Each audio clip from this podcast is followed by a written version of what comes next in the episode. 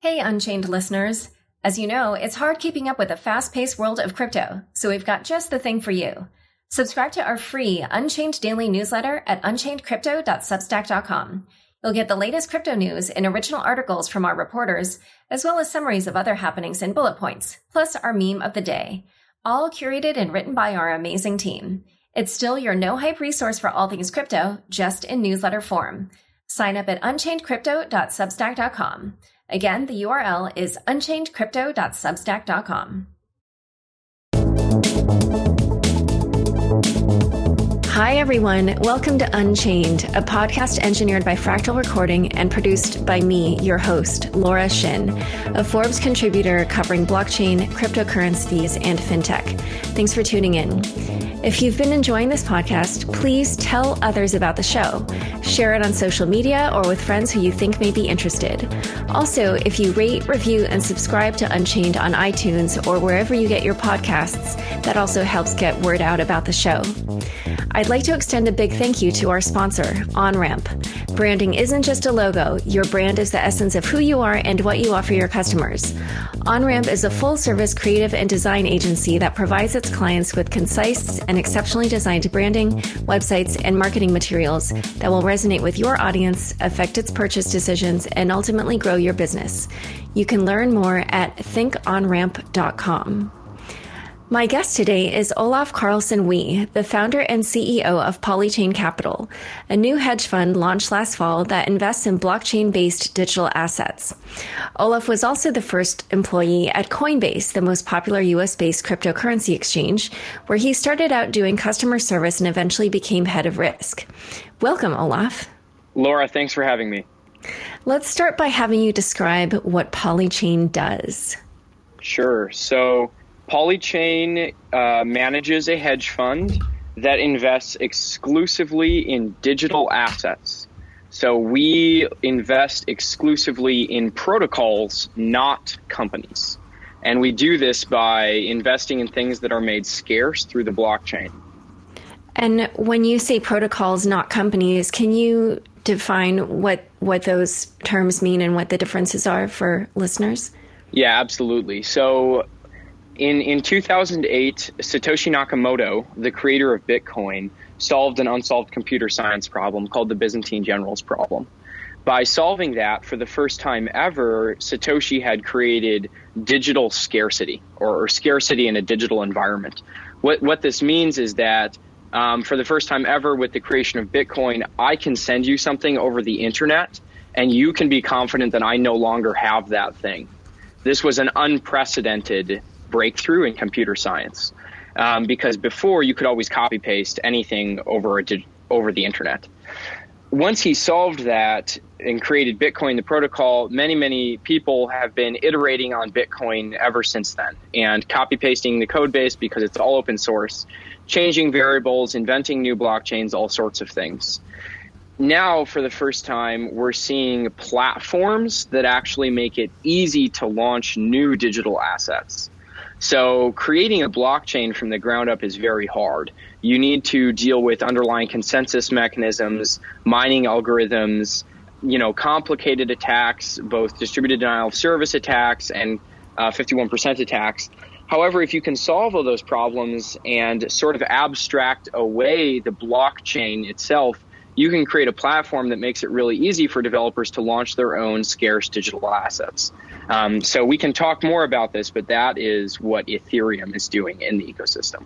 So when you referenced all the different kinds of attacks and different technical difficulties, what you're saying is that that's kind of a work that if you were to do it from the ground up takes a lot of effort but that now platforms exist that sort of take care of that for you is that what you're saying and and then mm-hmm. people can launch these tokens these assets Yes, exactly right. And in, in, addition, you know, the security of a, of a blockchain is basically one to one with the market capitalization of that blockchain. So if you are starting a brand new blockchain and its market capitalization is very low, you, you basically have a very insecure network. So bootstrapping on top of that an existing secure network that has solved all of the underlying consensus mechanisms and just focusing on the creation of the digital asset is a big breakthrough because it opens the door for a number of developers. Okay. And I also want to ask you about the language that you're using. A lot of people have talked about Bitcoin as a cryptocurrency, but you are using phrases like digital assets or blockchain based assets. So, you know, why do you choose the terms that you use and why not use something like cryptocurrency? Yeah. So, I feel pretty strongly about this. I think a lot of people got it in their mind that Bitcoin or cryptocurrency as a technology was basically limited to money or currency. Now, while that metaphor is perhaps useful to understand this, it's ultimately not the full picture. So, when you look at um, protocols like Ethereum, they actually are capable of so much more than just value creation and transfer. So, with Ethereum, you can have arbitrarily complex pieces of software encoded in the blockchain that don't look anything like currencies that you would think of, like uh, the dollar or the renminbi or anything like that. So to me, there is really a breakthrough here in what a, a blockchain is capable of executing, and it's not just payments and and storage anymore. And when you say that Ethereum makes things beyond just payments possible, what are some examples of those things, and then how does that relate to the choice of digital assets as as your uh, term? Yeah, so Ethereum has what's called a Turing complete scripting language. So I'll back up and explain that. So Bitcoin has a very narrow scripting language by design, and this was to prevent attacks against it. Um, and a scripting language is essentially a programming language you use to interact with the protocol. So Bitcoin scripting language is very limited and effectively what it can do is, is store Bitcoin in an address and send it to another address. Ethereum, however, with its Turing complete scripting language, means that it's capable, the, the programming language you use to interact with Ethereum is capable of arbitrarily complex software. And it can, it can hypothetically run any piece of software in the Ethereum scripting language. So th- this means you can build um, much more complicated financial contracts.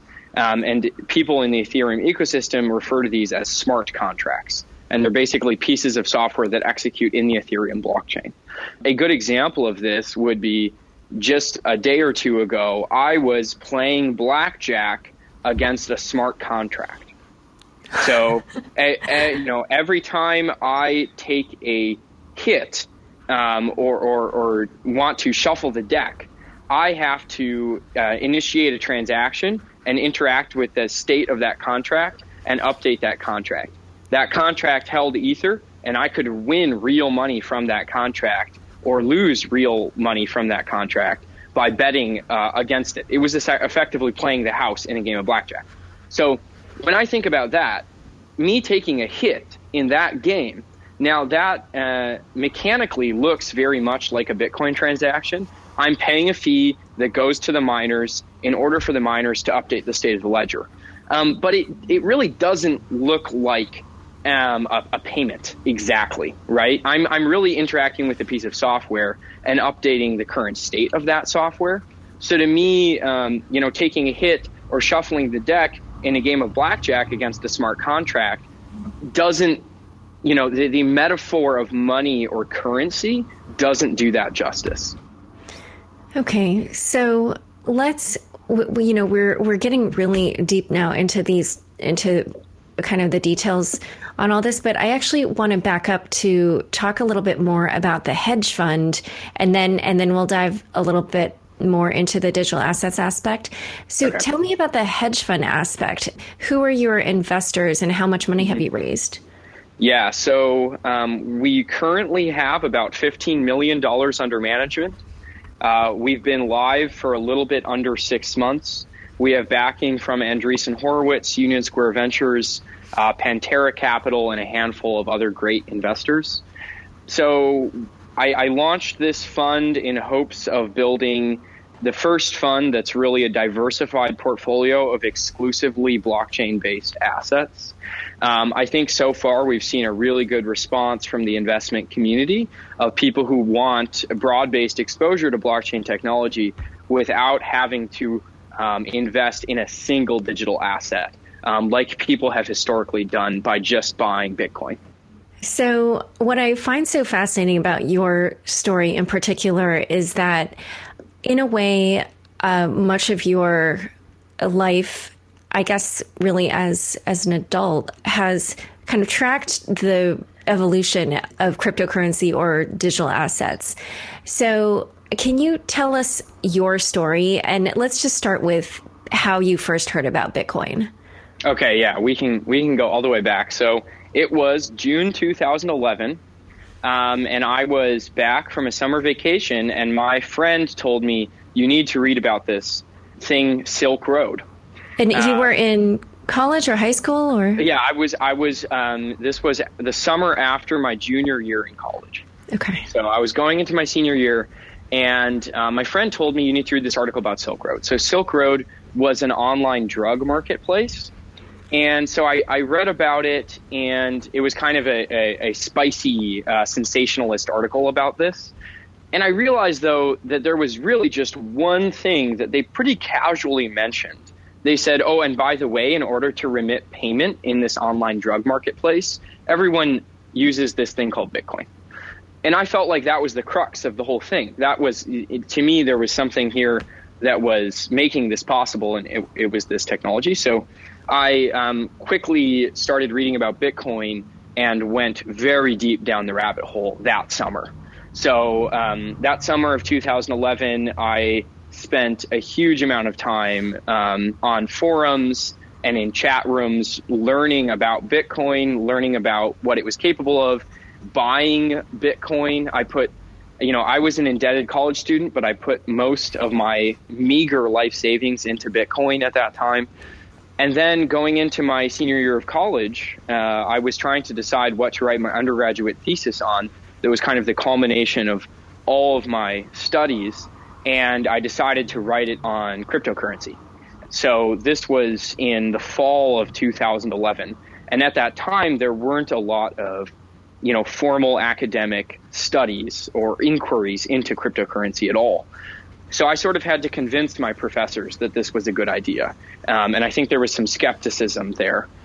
But I managed to sort of convince them that I, I should write it on this and, and sort of grabbed a lot of thinking from other fields in order to uh, make sense of a, a, a, research thesis on something that effectively had no formal research the the other thing that was kind of funny about that is during that whole time, from the discovery of my discovery of Bitcoin to writing my thesis and kind of starting the early drafts, um, the Bitcoin price dropped from um, about seventeen dollars to two dollars, and I mean that it's a really massive drop. I mean that's a huge, huge percentage of value just disappearing.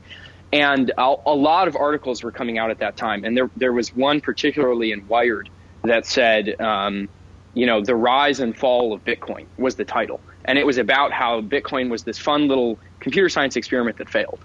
And my professor showed that to me and said, you know, now that Bitcoin is dead, what are you going to write your thesis on?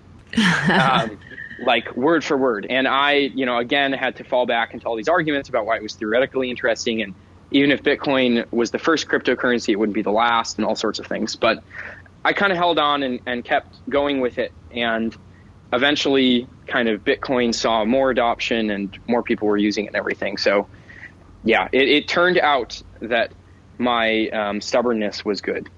And why do you think you were so fascinated by it? It, you know, when I first read about Bitcoin, I just pretty, you know, r- right away, I, I knew this is the most important technology that you've ever read about.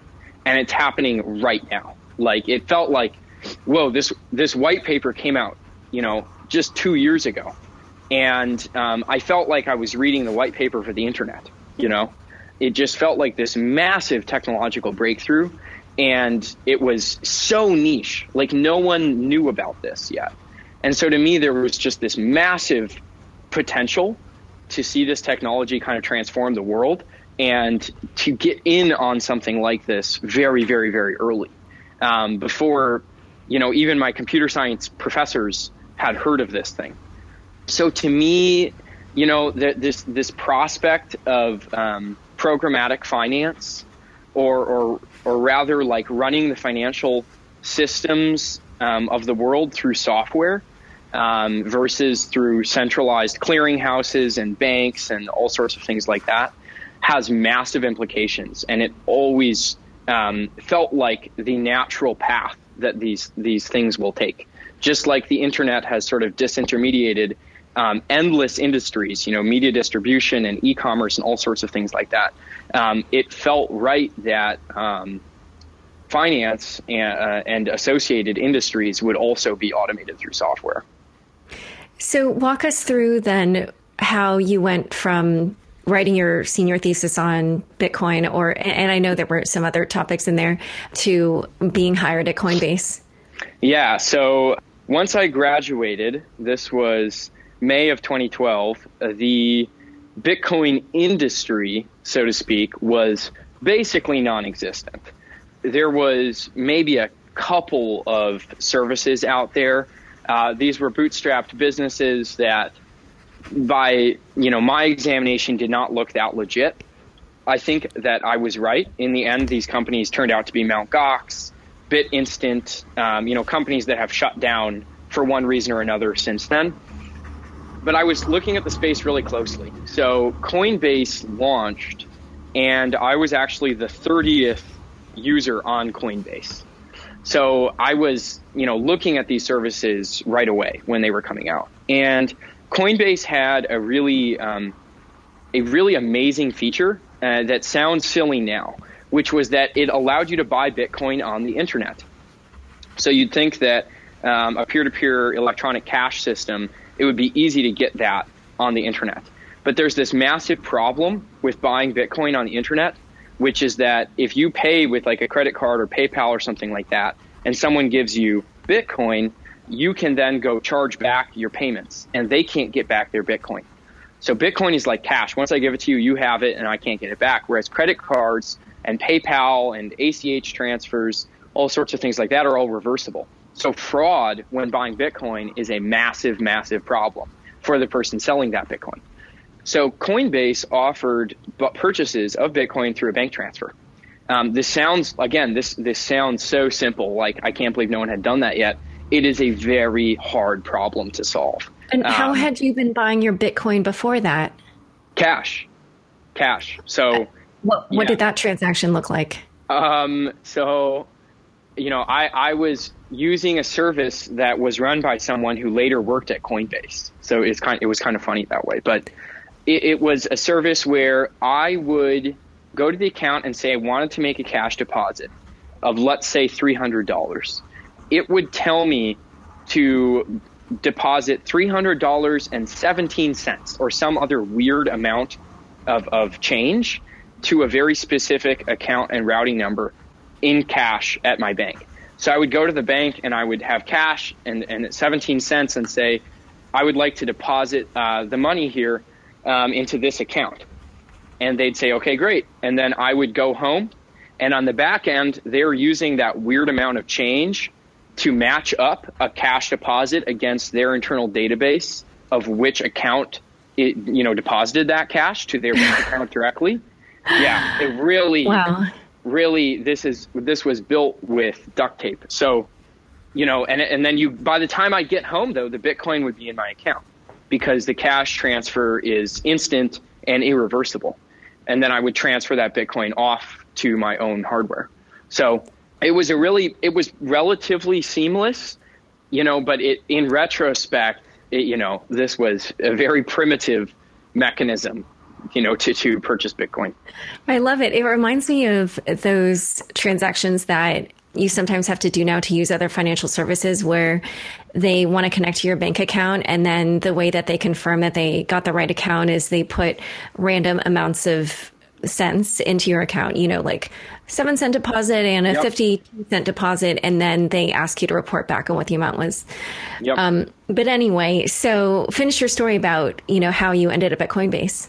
Okay. So after that, you know, I, I was uh, traveling a little bit and um, kind of thinking a lot about Bitcoin. And this is throughout kind of the latter half of, of 2012. And then I saw Coinbase just growing and growing and growing. I was a very active user of Coinbase, uh, purchasing Bitcoin through the bank account mechanism. And I decided, you know what, this looks like the the company, you know, the one that really has the vision to bring this to the masses and isn't like actually has a good service and isn't built with duct tape. So I, um, you know, I was staying at a, on a friend's couch in Oakland. This friend actually now works at Coinbase. So how this this happens. But um, I was staying at a friend's couch in Oakland, and I just cold emailed jobs at Coinbase, and I attached my thesis on cryptocurrency and said, you know, I'm willing to do anything. I just I just want to join a growing company in the space.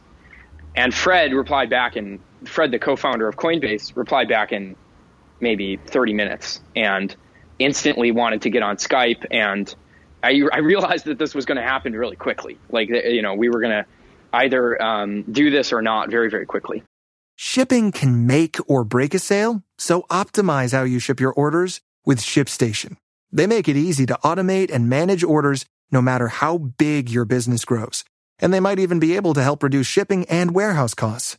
So optimize and keep up your momentum for growth with ShipStation. Sign up for your free 60-day trial now at shipstation.com and use the code POD. That's shipstation.com with the code POD. This episode is brought to you by JLL. Get an insider view into the world of commercial real estate with JLL's podcast, Trends and Insights The Future of Commercial Real Estate. Whether you're curious about making cities more sustainable, the evolution of office space, or AI opportunities, this podcast will help keep you a step ahead. Tune in for candid conversations with business leaders about the biggest trends impacting how we live, work, and play. Subscribe to Trends and Insights now at jll.com slash podcast. Yeah, and um, just for listeners who aren't familiar, that's Fred Ehrsam, who actually also recently left Coinbase and says that he's not sure what he's going to do, but may do something in the Ethereum space. So, talk a little bit about what jobs you had while you were at Coinbase. Oh man, so this is this is a laundry list. So when I started, I was doing frontline customer support. Every single time someone emailed support at Coinbase, I was the one who was replying. So I did that by myself until we had 250,000 users. Oh, God. Um, so this was uh, a marathon, and I was also automating a lot. So I, I, would, you know, when you had keywords in your subject line, I had a, a tool which would look at those keywords and if it if it knew like probabilistically what kind of ticket that was based on those keywords, it would wait one hour and then you would get an automated reply from someone named Roger, who did not exist. and um, once once once that reply went out, um, if that person then replied again, you would always get a manual response. So like my assumption was that if Roger was wrong about the the canned response that it sent out, um, and and the user re-replied and said that didn't help my problem, then you'd always get a manual answer. But I, I think something like at least half of the tickets were getting an automated canned reply delayed for one hour, um, which actually solved most of the problems because all, a lot of routine tickets have very similar language and a very similar, you know, simple canned solution. So um, I was doing a lot of hacks like that that really aren't leading to a great um, customer experience, frankly. Um, but you need to scale at, at, that stage. And we had grown when I joined, we were at about 50,000 users, and we had grown to 250,000 over the course of maybe four months. So we had gone up in, in number of users by 500% in, in four months. So it was a really hyper scaling moment at that point. I then um, hired a distributed team of people to do customer support. And this was a very interesting thing. So we were really struggling to find someone who could help me with customer support at Coinbase because a lot of the problems were really technical and there was a lot of money on the line. So um, finding bugs quickly was my job. You know, we didn't have a, necessarily a, a huge QA team or something to make sure everything was working properly. The main way we would hear about something breaking was a customer support ticket. Um, and catching bugs quickly at that time, you know, could make a huge financial difference. And these bugs are really serious. It's not like a UI bug. You know, there were problems with funds flows um, between a bank account or Bitcoin address or things like that. So there were these big problems uh, with funds flows and everything. sometimes. And actually, well, can you explain what that when you say fund funds flows, you mean that you know you weren't receiving funds, but you were having to deliver Bitcoin? Is is that an example? Um, yeah, all sorts of things like that. So matching a, a uh, Bitcoin payment to a um, bank payment, ma- making sure that everyone's deliveries are timely, um, making sure that our anti-fraud algorithm wasn't catching the wrong people and was catching the right people. There were just all sorts of complicated things going on. So it, it you know, basically the, the, the needs for a support person were actually really, really intense. This was not like your casual person who was working at a phone center. They really needed to understand Bitcoin, the payment mechanism that we were using, all that kind of stuff. And so, actually, also, let's situate this in time. When you started and you said that Coinbase had about 50,000 users, and then within a few months was at 250,000, when did, were you hired there? Uh, that was March 2013, I believe. Oh, okay. So keep going. So you were looking for, uh, you know, support. Yep.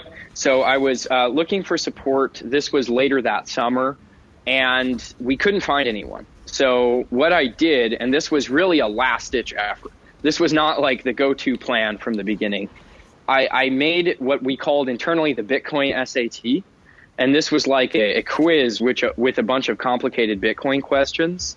And I posted it on all the major Bitcoin forums. So this is like Reddit and Bitcoin Talk and things like that. And I said, if you get a perfect score on this test, the Bitcoin SAT, you will get an interview. Um, and so we, you know, it was really desperate. And we had an absolutely resounding uh, response from the community. And something like 250 people took this Bitcoin SAT. And a lot of people did really well on it. And this was, it, it, I was very surprised. It was a very complicated test. And so I started doing, you know, four or five interviews every single day. And just the caliber of people I was talking to was amazingly high. So I, I still remember one of the first interviews I did was with Josh, um, who's now the director of customer support at Coinbase. Uh, you, you know, this is three three plus years later. He was one of my first interviews, and he had a master's degree in computer science and was an absolute expert at Bitcoin and just a really really competent guy. And I said, okay, if you have a master's in computer science, why do you want to do a customer support job?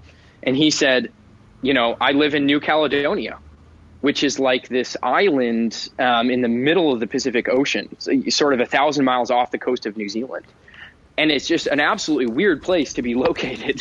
And um, but it was it was great because now there's a perfect fit. We can have this remote workforce, all paid exclusively in Bitcoin and all working on customer support for Coinbase.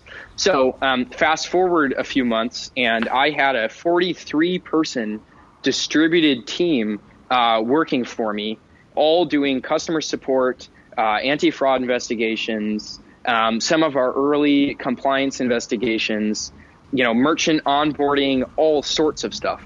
And so this was really the team that was making sure that the company's operating every day. And at this point, we had you know, over a million users, and it was really a massive team that was almost exclusively hired through that Bitcoin SAT posted on the forums. That's really interesting. And is that guy Josh? Is he still based in New Caledonia? Uh, no, he relocated to San Francisco to take the the job as director of customer support. Oh wow! And when you said that everyone was paid in Bitcoin, why why was that? Because we had people working from you know twelve different countries or something like that. So we were dealing with a lot of different currencies. It just was easiest, basically. Like we were actually using Bitcoin because it was uh, useful. Huh. Okay. So this is a really fun um, conversation, but I just want to pause things right here to bring in an important word from our sponsor, OnRamp. The best companies in the world obsess about branding. Killer branding will transcend your company and strategically and competitively position you in the market. Done well, a remarkable brand will affect buyers and their purchase decisions, and give your organization a voice that sets you up for long term success. OnRamp is a full service creative agency that helps their clients maximize brand awareness, gain market momentum, and accelerate growth. Whether it's branding an identity for a new startup, redesigning an existing website to generate traffic and leads, or executing a custom design project or marketing strategy, OnRamp will get your organization strategically poised for the future. You can learn more and see examples of their work at thinkonramp.com. I'm speaking with Olaf Carlson Wee, founder and CEO of Polychain Capital, a new hedge fund that invests in blockchain assets. So, you were talking about, you know, how you had this huge team for customer support, but I know that eventually you went on to other jobs. What were some of those other ones? Yeah, so you know that was only the first year at Coinbase. So out of three and a half years, so it was it was quite a journey. So um, then I was the head of risk. So I really uh, focused in on anti-fraud and user account security issues. So this is um, people buying Bitcoin with stolen identities. So someone gains access to your online banking, someone gains access to your credit card, and they purchase Bitcoin with that. Um, so in those cases, Coinbase is actually on the hook for the loss. So it's a massive, complicated problem that's all machine learning based, um, combined with uh, manual examinations. In addition, you know, people are, are, are trying to hack users' Coinbase accounts all the time. So just like you might get your email account hacked, um, you can get your Coinbase account hacked, but you know you lose your Bitcoin potentially in your account. Now we we at that time didn't have as great of account security mechanisms as then over the course of the next year and a half we built some really really great things. And now I think that Coinbase accounts are very very secure. Um, I actually think they're much more secure than most online banking accounts. So that was really a, a, big push over the next year and a half. And really, my final job at Coinbase, at that point, I kind of built these two pillars of the company kind of the operations side and then the anti fraud uh, side. And Brian and Fred gave me kind of a, a free ticket to work on whatever I wanted. And so it was at that time that I got very deep into the Ethereum ecosystem. Um, and this was kind of the, the fall of 2015 and early 2016. And the development around Ethereum was just pretty mind boggling to me.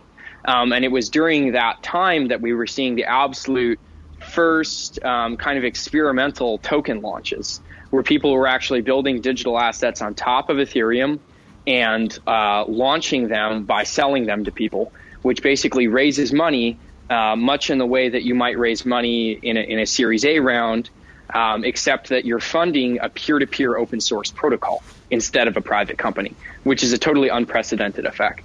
So I started seeing that, um, and really, in a way, giving me that free ticket to work on whatever I wanted got me so into what was happening in the ecosystem that I, I knew I needed to leave and actually start Polychain, start start my own company, which kind of invests in the future of that space.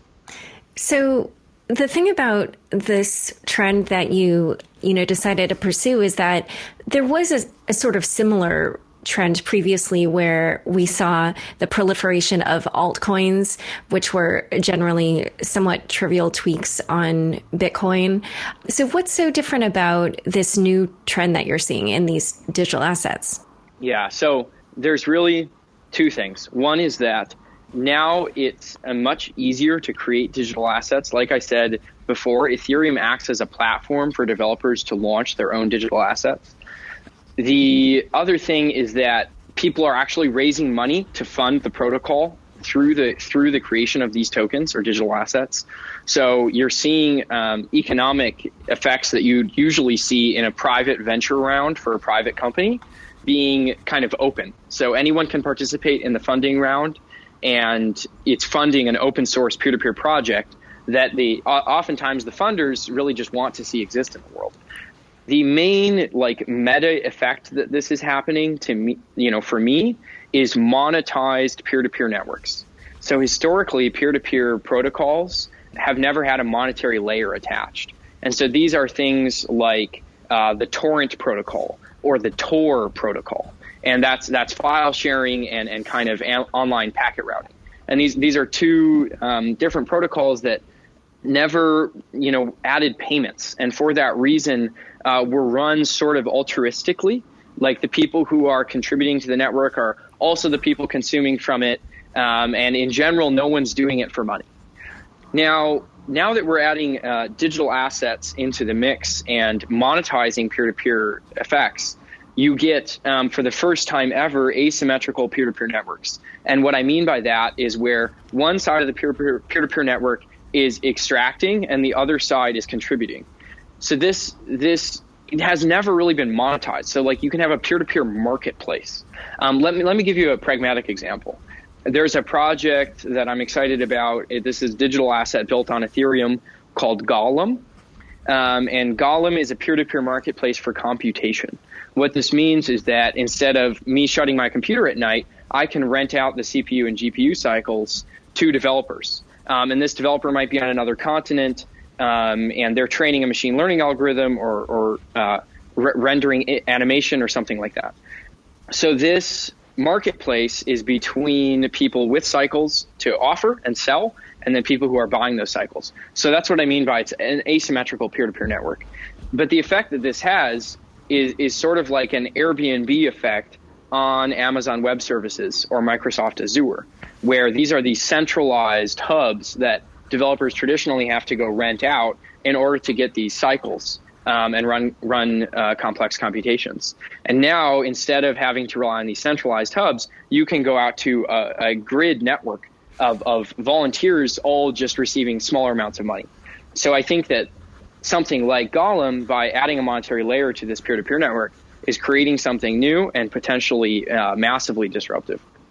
Let's explain a little bit more in depth how this works because for something like Golem, I know that they have created their own GNT. They call it Golem Network Token. But, you know, as you talked about, a lot of these are built on Ethereum, which has its own currency, which is Ether. So why is it that these networks are creating their own tokens as opposed to just using Ether for payments yeah, or, or so, another cryptocurrency? Yeah, so it's it's mostly um, not for hard technological reasons, but rather what I would call kind of game theoretic reasons. Like you want to align incentives. So it, it allows holders of GNT or Golem tokens to be exposed very narrowly to the growth of the Golem network. So uh, these tokens are also tied to governance, right? So when you're trying to decide the direction of the protocol to take, uh, these tokens can actually be used for voting on that network. Uh, additionally, you know, as an investor, you can invest very specifically on that network, not on the larger Ethereum network. And as the founders of the protocol, you have sort of equity incentives, right? So the founders of Golem, if, if they built that with Ether and it becomes very successful, the value of Ether might rise 10 or 15 percent. But if they if they create these Golem network tokens and the network is successful, the value of those Golem tokens will rise maybe a hundred or a thousand x. Right? It will become much, much more valuable from where it started. So to me, um, it aligns incentives better and it su- supplies a better governance mechanism.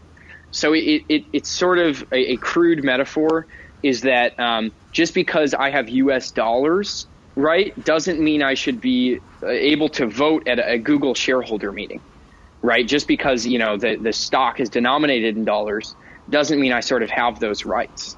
And so there there are some similarities between being an equity owner in a, in a private company. Um, you want to issue your own stock so you have kind of narrow network effects uh, around your project. Okay, so I actually want to go back to just explicate for people who maybe you know, because I know that you're steeped in this every day and you sort of very quickly talked about something that, you know, I think maybe the listeners really need to understand, which is that by creating this software that is creating these new tokens, these developers can now raise millions of dollars sort of out of thin air almost. Um, you know, obviously they have to put forth what the value proposition is and you know do, make all the effort to create the network and to you know create a utility in the network and a reason to want to use the network but you know as you mentioned essentially they don't really need to raise money from VCs anymore, and um, you know they can just create these tokens and do a big crowd sale, and then suddenly have you know a few mil- a few million dollars. But the thing is that because of just how appealing that sounds to, as I said, uh, sort of create money out of thin air, um, you're also seeing a lot of maybe less legitimate you know, new tokens being offered, um, potentially scams. So for you, as somebody who's running this hedge fund that is investing in a number of these digital assets, how do you decide which ones are legitimate and which ones are worthy of investing in? Yeah, so uh, this is the beauty of, of this space is that it's totally permissionless innovation. So anyone in the world can create a token and and say, hey, I'm, I'm building this new project. Um, I think that's great. It also means there's a lot of noise. Um, and, and just finding the signal in that noise is my job. So we, we look at a, a lot of things. Um, so we re- read white papers uh, religiously and make sure that the way the protocol is specified actually makes sense. Um, we will look at the GitHub repository um, to kind of check out the code base and make sure that makes sense, um, as well as the GitHub forks and stars and kind of the developer ecosystem around that um, to see how that's emerging. Um, we also will always talk to the um, founding teams, particularly the technical architects on those teams, to make sure that the way they're thinking about their protocol makes sense um, and that they're the right people to to you know work on this for many years. So um, you you don't have a computer science background, or at least you're not a programmer. So you know how do you do that kind of like technical review? And then also, can you explain when you said you follow the GitHub forks and stars what that means? Yeah, so um, I, I have a team of people that help me with the technical review. Um, I, I feel very good about reading um, even the most hardcore white papers. I, I, think when it gets to the bytecode on, say, you know, is this um, new scripting language actually legitimate? That's where I would reach out for uh, help. And I, I have a team of advisors and investors that can kind of help me there. And then the GitHub forks and stars, what that basically means is in this open source environment, that is other developers interacting uh, with this open source code base. So a fork means, okay, I copied it and I'm going to tweak some things. So it's like a developer kind of messing around with the protocol to see if they can uh, tweak it in a good way. Um, or, or, maybe they're building an application on top of it that uses that protocol. So yeah, it's, it's basically a, a we're measuring always the developer ecosystem around these. And what does the developer ecosystem mean to you? Like when you see that developers seem to be tinkering with something, what does that signify?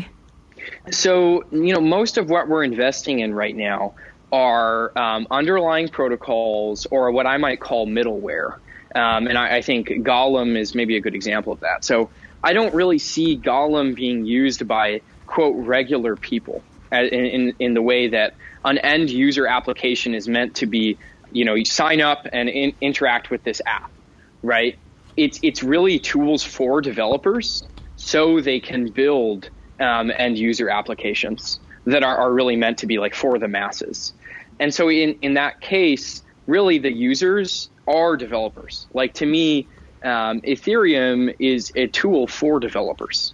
Um, so looking at the developer ecosystem is is basically us measuring the success um, of this project. Like, are there a lot of developers hooking into this um, and trying to build things on top of it? Because of where you stand in the industry, I imagine you see a lot of these digital investment, digital asset investment opportunities, but then you probably pass on a very high percentage of them. What are the main reasons you tend to pass? Oh man, there are so many reasons we might pass. I think right now, one of the big issues is that a lot of people want to create a digital token in order to raise money, but that token doesn't make sense for the project they're building. So in, in general, I think a good rule of thumb, um, and this this is something that um, Fred, the, the co-founder of Coinbase, really said first was that if if you are building network effects, then a token can make sense. But if you're not building network effects, a token probably doesn't make sense. And I, I, I, think that in general this has has remained true for the projects I see. So um, people are are creating tokens for things and, and digital assets for things that that don't really have network effects and aren't trying to build network effects. In which case, you actually, as a buyer of the token, the project could succeed and the value of that token might not increase at all. Um, so you know, Polychain, we're we're investors, right? And the when we're buying these digital assets, um, we of course are trying to create returns for our investors. So we need to invest in things where we believe that the growth of that network will be one to one with the price increase of this token or digital asset. Uh, we can't invest in a digital asset that you know is maybe only very loosely tied to the success of, of the network. So I think that's probably the number one error we're seeing right now. And aside from Golem, what are some other digital assets that you're excited by right now? So Golem is very much on this kind of Ethereum digital asset. It's an application specific token is what I call it. So once again, Golem is not meant to be used as general purpose money or, or currency, but really for this computational marketplace. Another example of, of not a digital asset on Ethereum, but rather a whole new blockchain is Tezos. So Tezos uh, is like Ethereum in that it has this Turing complete scripting language that's capable of running arbitrarily complex software. But Tezos' scripting language has sort of different semantic qualities in it. Um, and the main difference is that when you write smart contracts or these pieces of software with Tezos, you can formally verify those contracts, and formal verification is, is a process whereby you essentially mathematically prove that the contract does what it's intended to do. So it, it makes it easier to write a bug free piece of software. And when you're writing financial contracts, um, ensuring that there are no bugs is very important. So Tezos, that could prevent things like what happened last summer with the DAO, which raised 150 million dollars, but then sort of collapsed when someone uh, or a team of people managed to pilfer like about 50 million from it. Is that yes? The, ex- okay, exactly right. In addition, Tezos is a proof of stake blockchain. This means that it's one uh, coin equals one vo- um, equals one vote um, on kind of consensus. So instead of having miners, the token holders are actually doing the consensus. And finally, it has protocol level voting on decision making. So governance has historically been a very complex problem in these ecosystems. Um, in, in Bitcoin, it has manifested as a multi-year debate about how to best scale the protocol, of which there are big disagreements and no clear governance. Like there's no clear mechanism whereby to decide what to do. And it has basically resulted in an analysis paralysis where the disagreements mean that neither side wins. In Ethereum, after that um, hack, there was this decision to uh, fork the protocol and actually sort of undo what that attacker did through a fork. Um, and again, a very vocal minority of people opposed this, and there was really no good mechanism to determine you know, how to move forward. In Tezos, you can actually have one coin equals one vote and have essentially um, votes on how to move forward. And the, proto- protocol will automatically upgrade or fork based on how those votes are tallied. So for the first time ever, I think you have built in governance at the protocol level, not based on sort of these vague relationships between developers, miners, users, exchanges, um, but rather, you know, codified governance. So we think that's a really interesting experiment. I think it's it's something to definitely watch over, over the next year or so once Tezos is launched. Do you worry about legal or regulatory issues hurting your investments? Yes, a, a little. So I, I think the regulatory risk here is there, right? I think there's unclear uh, regulation around uh, a lot of these types of things, just like I think there's still somewhat unclear regulation around certain things in Bitcoin. Now, that said, I, I, I do think that open source and peer to peer is has historically been extremely resilient. So, for example, you know, file sharing and the file sharing protocols that are used, like the torrent protocol, have been extremely resilient to attempts at any individual geographic region attempting to um, squash that activity. Um, and this truly is a global phenomena. Um, and there are no clear legal jurisdictions in which most of this is taking place. Um, it's really all happening on the internet, and the digital assets that you know Polychain is holding, these really aren't um, domiciled in any geographic location. Um, they really, truly, kind of are exist on the internet. So to me, you know, we're seeing what is a truly global and internet-based phenomena more than we're seeing a, a phenomena based on any specific geographic region. And for that reason, you know, legal frameworks are based on geographies um, in the physical world, not based on um, relationships over the internet. So I, I think that uh, the regulatory space here is very complex for that reason. If, if any individual country makes laws around this, it's very unclear, um, you know, w- what that applies to. If this project's on the internet and nothing's based in the United States and no developers are located in the United States or things like that. You're holding $15 million worth of Bitcoin, Ether, and other obscure cryptocurrencies. How do you keep your private keys, which hold all this money, which, you know, keep the money secure? How do you keep all those secure?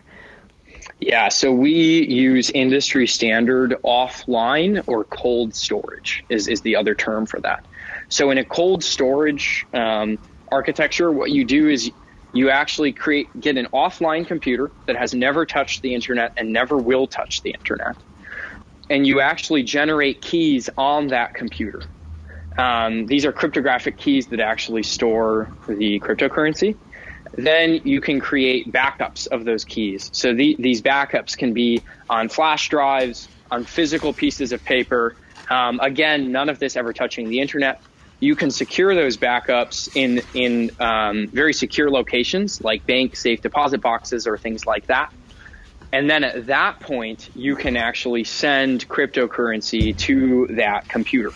Um, so this is the interesting thing about this with cryptocurrency that's sort of counterintuitive is you can send cryptocurrency effectively from an online exchange to a piece of paper.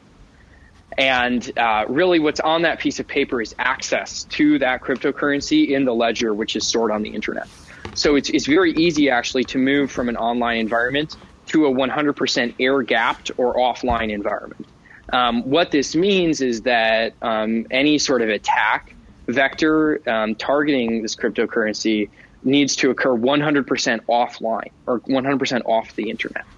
Um, and, and this is this is by far the, the most important step you can take uh, when securing cryptocurrency is to move to 100% offline storage.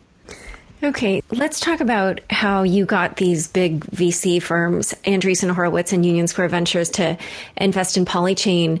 First of all, how does a venture fund invest in a hedge fund, and why were they interested in investing?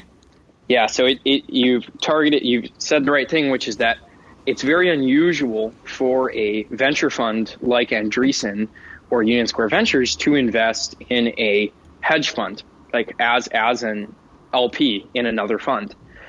But this is a very unique asset class. So um, if you if you look at the numbers here, just to back up for a second, Bitcoin companies raised about 1.4 billion dollars in venture financing. Um, Ethereum companies, by comparison, have raised an absolutely, you know, rounds to zero kind of amount of money. But Ethereum digital assets built on the platform um, have raised something like $300 million. You know, an, an order of magnitude more than private companies building on Ethereum have raised. So there's definitely a lot of activity happening here. But out of that $300 million, basically none of that money was venture. Really, most of that money was sort of, you know, quote, regular people from around the world that want a stake in these projects and to support this certain open source ecosystem that they are investing in. So to me, you know, gaining access to these digital asset and protocol based ecosystem means that you either have to go do it yourself or you can invest in something like Polychain. So I- explaining to your investors when you're a, a, sort of traditional venture firm that you are going to purchase cryptographic tokens, I think is very hard. But investing in another fund, while that's still hard, actually makes a lot more sense. And so these firms, Andreessen and Union Square, had high conviction, and this was actually the best avenue for them to gain exposure. They also know that um, monitoring the space and um, reading these white papers, talking to the developers, and sort of understanding the whole ecosystem is is a full time job and more. So by putting that on me, they don't need to have you know a whole team of people just looking exclusively at this ecosystem. And it's also a very specialized skill set that can kind of look at, at these various investment opportunities and d- discern which ones are, are really the most uh, valuable. Well, we're running out of time, which is so sad because there's so much more I could have asked you about. But sort of quickly, um, because I can reference this in the show notes, um, I wrote a story about you. I forget if it was a two year, I think it might have been, was it a year ago or two years ago, about how you were spending most of, earning and spending all your money in cryptocurrency. And I, I can link to that in the show notes, but can you just tell us briefly if you're still doing that?